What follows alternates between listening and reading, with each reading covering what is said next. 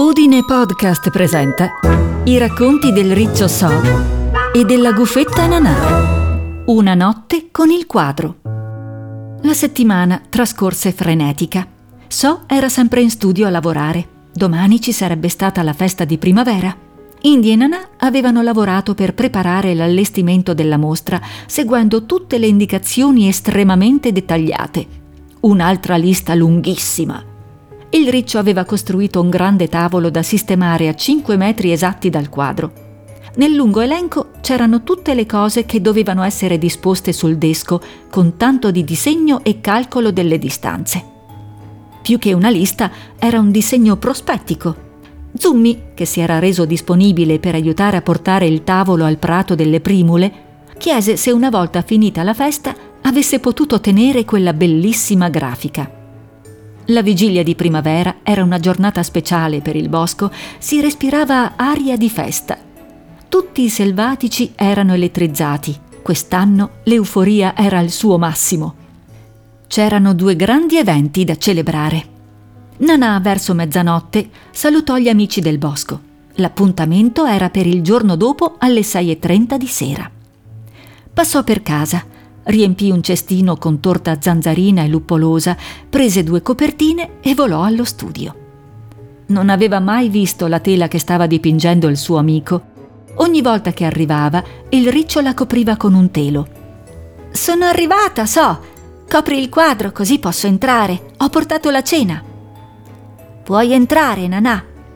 Abbiamo organizzato tutto come volevi, seguendo rigorosamente i tuoi appunti appoggiò il cestino a terra sorridendo al suo amico. Poi si accorse che la grande opera era lì, davanti ai suoi occhi. Non era stata nascosta questa volta. Volevo fossi la prima a vederla, disse il piccolo riccio trepidante. Nanà era sopraffatta dall'emozione, non riusciva a parlare. Così pianse per la commozione. Cosa succede, Nanà?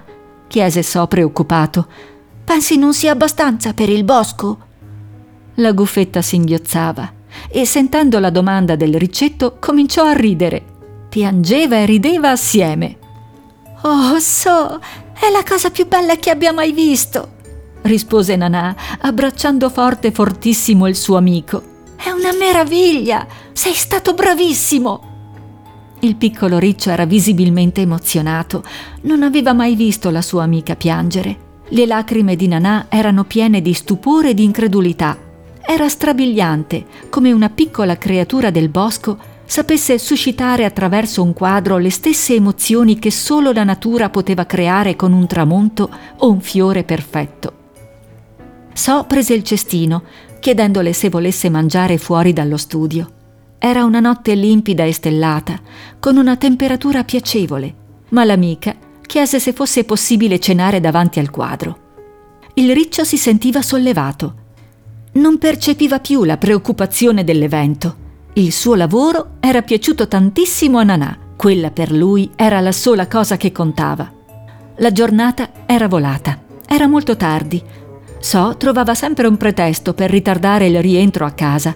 Allora la guffetta ridendo gli disse ho pensato che ti sarebbe piaciuto dormire qui stanotte, insieme alla tua opera. Così ho portato due copertine da casa. Se ti fa piacere, rimango a farti compagnia. La sua amica, come sempre, sapeva meglio di lui ciò di cui aveva bisogno. Sono un riccio fortunato. Ho un'amica dagli occhi arancioni che si prende sempre cura di me. Sono veramente felice che tu sia entrata nella mia vita, disse grato. Si prepararono per dormire. Nanà non riusciva a smettere di ammirare il quadro. Era tanto fiera di presentare un amico così speciale al suo bosco. Il racconto del riccio So e della gufetta Nanà è un testo originale di Nicoletta Agosto. La voce narrante è di Renata Bertolas. La produzione e il sound design sono di Michael Hammer. Tutti i racconti di So e Nanà li trovi su udinepodcast.it.